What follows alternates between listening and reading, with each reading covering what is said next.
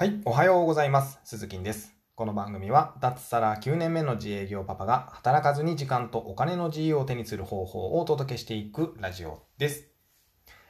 はい、ということでですね、えー今日から、えーちょっとですね、シリーズものを作っていこうかなと思っている次第でございます。というのもですね、先日、えー音声配信のコンサルを受けまして、あげずまさんという方のね、音声配信のコンサルを受けまして、えー自分がやっていることにですね、ちょっと、まあ、需要があるんだということに気づきましてですね、えーまあ、こう目から鱗なんですけども、まあ、その、こんな放送を聞いてみたいよっておっしゃっていただいたので、まあ、その内容をね、えー放送していこうかなと思っており次第でございますね。はい。ということでですね、まあ、どんな話をしていくのかということなんですけども、えー僕今ね、結婚相談所を作っています。はい。で、えーまあ、もともと結婚式二次会の幹事代行という仕事をしていて、まあ、ブライダル業界にはもう8年9年ぐらいいるんですけど、えーなんかね、結婚相談所って、あえて手つけてこなかったんですよね。なんか、えーなんかちょっと出さないみたいな。ごめんなさい。結婚相談所やってる人いたらほんとごめんなさい。僕ね、そんなイメージあったんです、最初。なんかちょっとダサいよね、みたいな。なんか、モテない人行くとこなんでしょみたいなね、感じで思ってたんですよ。と申し訳ない。うん。でもね、全くそんなことなかった。やろうと思ったら。そう。あのね、今結婚相談所の使い方っていうのが若い世代の中でだいぶ変わってきていて、というのもですね、えーなんかこう僕のイメージで言うと、30代半ば後半、40代の、なんかこう自分じゃ出会いもね、こう探せないし、モテないし、どうしたらいいかわかんないし、でも結婚したいし、みたいな、えーちょっとお金持ってるおじさんが行くところなのかなっていうイメージがね、あったんですよ。すっげえイメージ悪いですね、僕ね。ごめんなさい。はい。あの、嫌いにならないでほしいんですけど、そんなイメージがあったんですよ。で、ちょっとね、最初難色を示していたんですけど、あのーまあ、同じね、結婚式の二次会の幹事代行をやっている関東の仲間からちょっと声をかけてもらって、今、ちょっと結婚相談所熱いらしいぜ、的な話があったんですよ。で、何何どう、どう熱いの？みたいなことを言っていたらですね、あの、若い子らがめちゃくちゃ入ってきてると。えーマッチングアプリでは、こう、本当に、なんていうのかな、本当の意味で結婚する相手にはなかなか出会えないみたいで、で、大学卒業して、えーっと、社会人になって、で、またね、なんていうのかな、学校に入るようなイメージ。で、えーより良い結婚相手を探すために、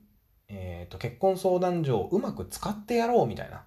そんなイメージで入ってくるらしいんですよ。だから、モテるモテないとか関係なくて、うまく使う。結婚相手を、えー効率よく見つけるためにうまく結婚相談所を使ってやろうっていう若い方が増えてきているそうなんですね。で、本当かよと思って、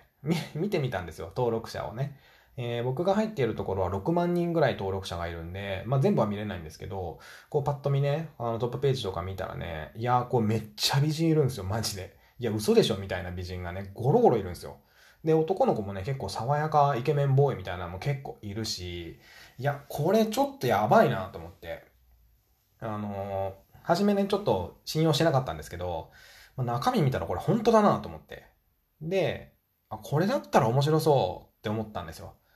で、あの、まあ、自分のね、結婚式二次会の幹事代行業にもつなげられるし、地元の結婚式場さんにもお客さん紹介できるし、えーまあ、結婚が決まってからの動線っていうのを全部まあ僕たちで作ってあげることができるなと思って、例えば、まフォトウェディングだけでいいよってことであれば、まあ、うちフォトウェディングもやってるんで、それ全然案内できますし、うーん、なんだろうな、海外挙式後のアフターパーティーしたいよってことであれば、まあ、海外挙式も安全できるし、海外挙式後のアフターパーティーなんてもうまさに僕たちがやっていることですし、うん。で、会費制でやってしまえば、もう自分たちの持ち出し金なんて、ほんと数万で済んだり、えーこの間やった人はね、プラスになりましたね。そんなことあるんかいと思って、あの、見てましたけど、プラスになったりもしますしね。えー披露宴やってプラスになるってどないやねんっていう話ですよね。まあ、それが、えー会費制のパーティーだったら実現できてしまうわけですよ。で、まあ、そういったこともね、あのーやっぱり僕たちは知ってますけど、初めてこれから結婚する人っていうのは知らないわけですよね。あの、結婚式場の披露宴会場を貸し切れるなんて知らないでしょ？結婚式しなくても貸し切れるなんていうのはね。できるんですよ。そう。うん。なんで、まあそういったことも含め、えー、そうだな、まあいろんなことができるんですよね。そのお客さんに、ハウスメーカーの人もいるし、まあ自動車メーカーの人もいるし、保険屋さんもいるし、なんかこう紹介してって言われたら、うん、なんかライフスタイルで必要なものっていうのは結構自分が信頼している人を紹介できるなと思って。で、まあ何かにつけて、えー、まあ全部つながるなと思ったので、やろうと思ったんですよね。で、まああと一番のポイントはですね、えー、その一緒に結婚相談所やろうよって言ってくれた仲間のことを信頼してるからっていう部分にも、部分が一番大きかったかなと思いますね。やっぱりこう信頼できる仲間と何かこう一つ作り上げていくっていうのはやっぱりすごく楽しいだろうし、ワクワクするし、で、いいものがきっとできるだろうし、で、価値観も合うんですよね、その人と。男性なんですけど。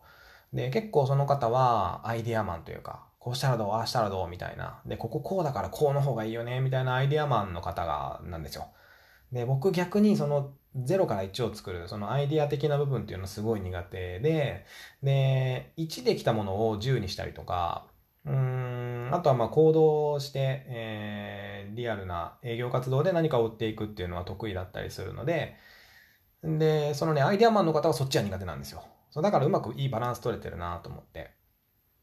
で、まあ最初2人でやり始めてたんですけど、まあそこにね、いろんな仲間を巻き込んでいってるんですよ、今。あの、カメラマンさんだったりとか、僕の二次会業者、二次会、えー、二次会幹事代行の、えー、右腕の子だったりとか、うん、なんか自分が信頼できる仲間をこう、集めて、一緒に作っていこうよ、みたいなところでね、今4人とか、それぐらいで動いているんですけど、そうなんですよね。まあそんな経緯で まあ結婚相談所を作ることになりまして、で、まあ実際いくらかかるんだとか、副業でもできんのかとか、えー、なんだろうな、こう、なんかこうポイントになるところとか、いくら稼げるのとか、うん、そんなとこですかね。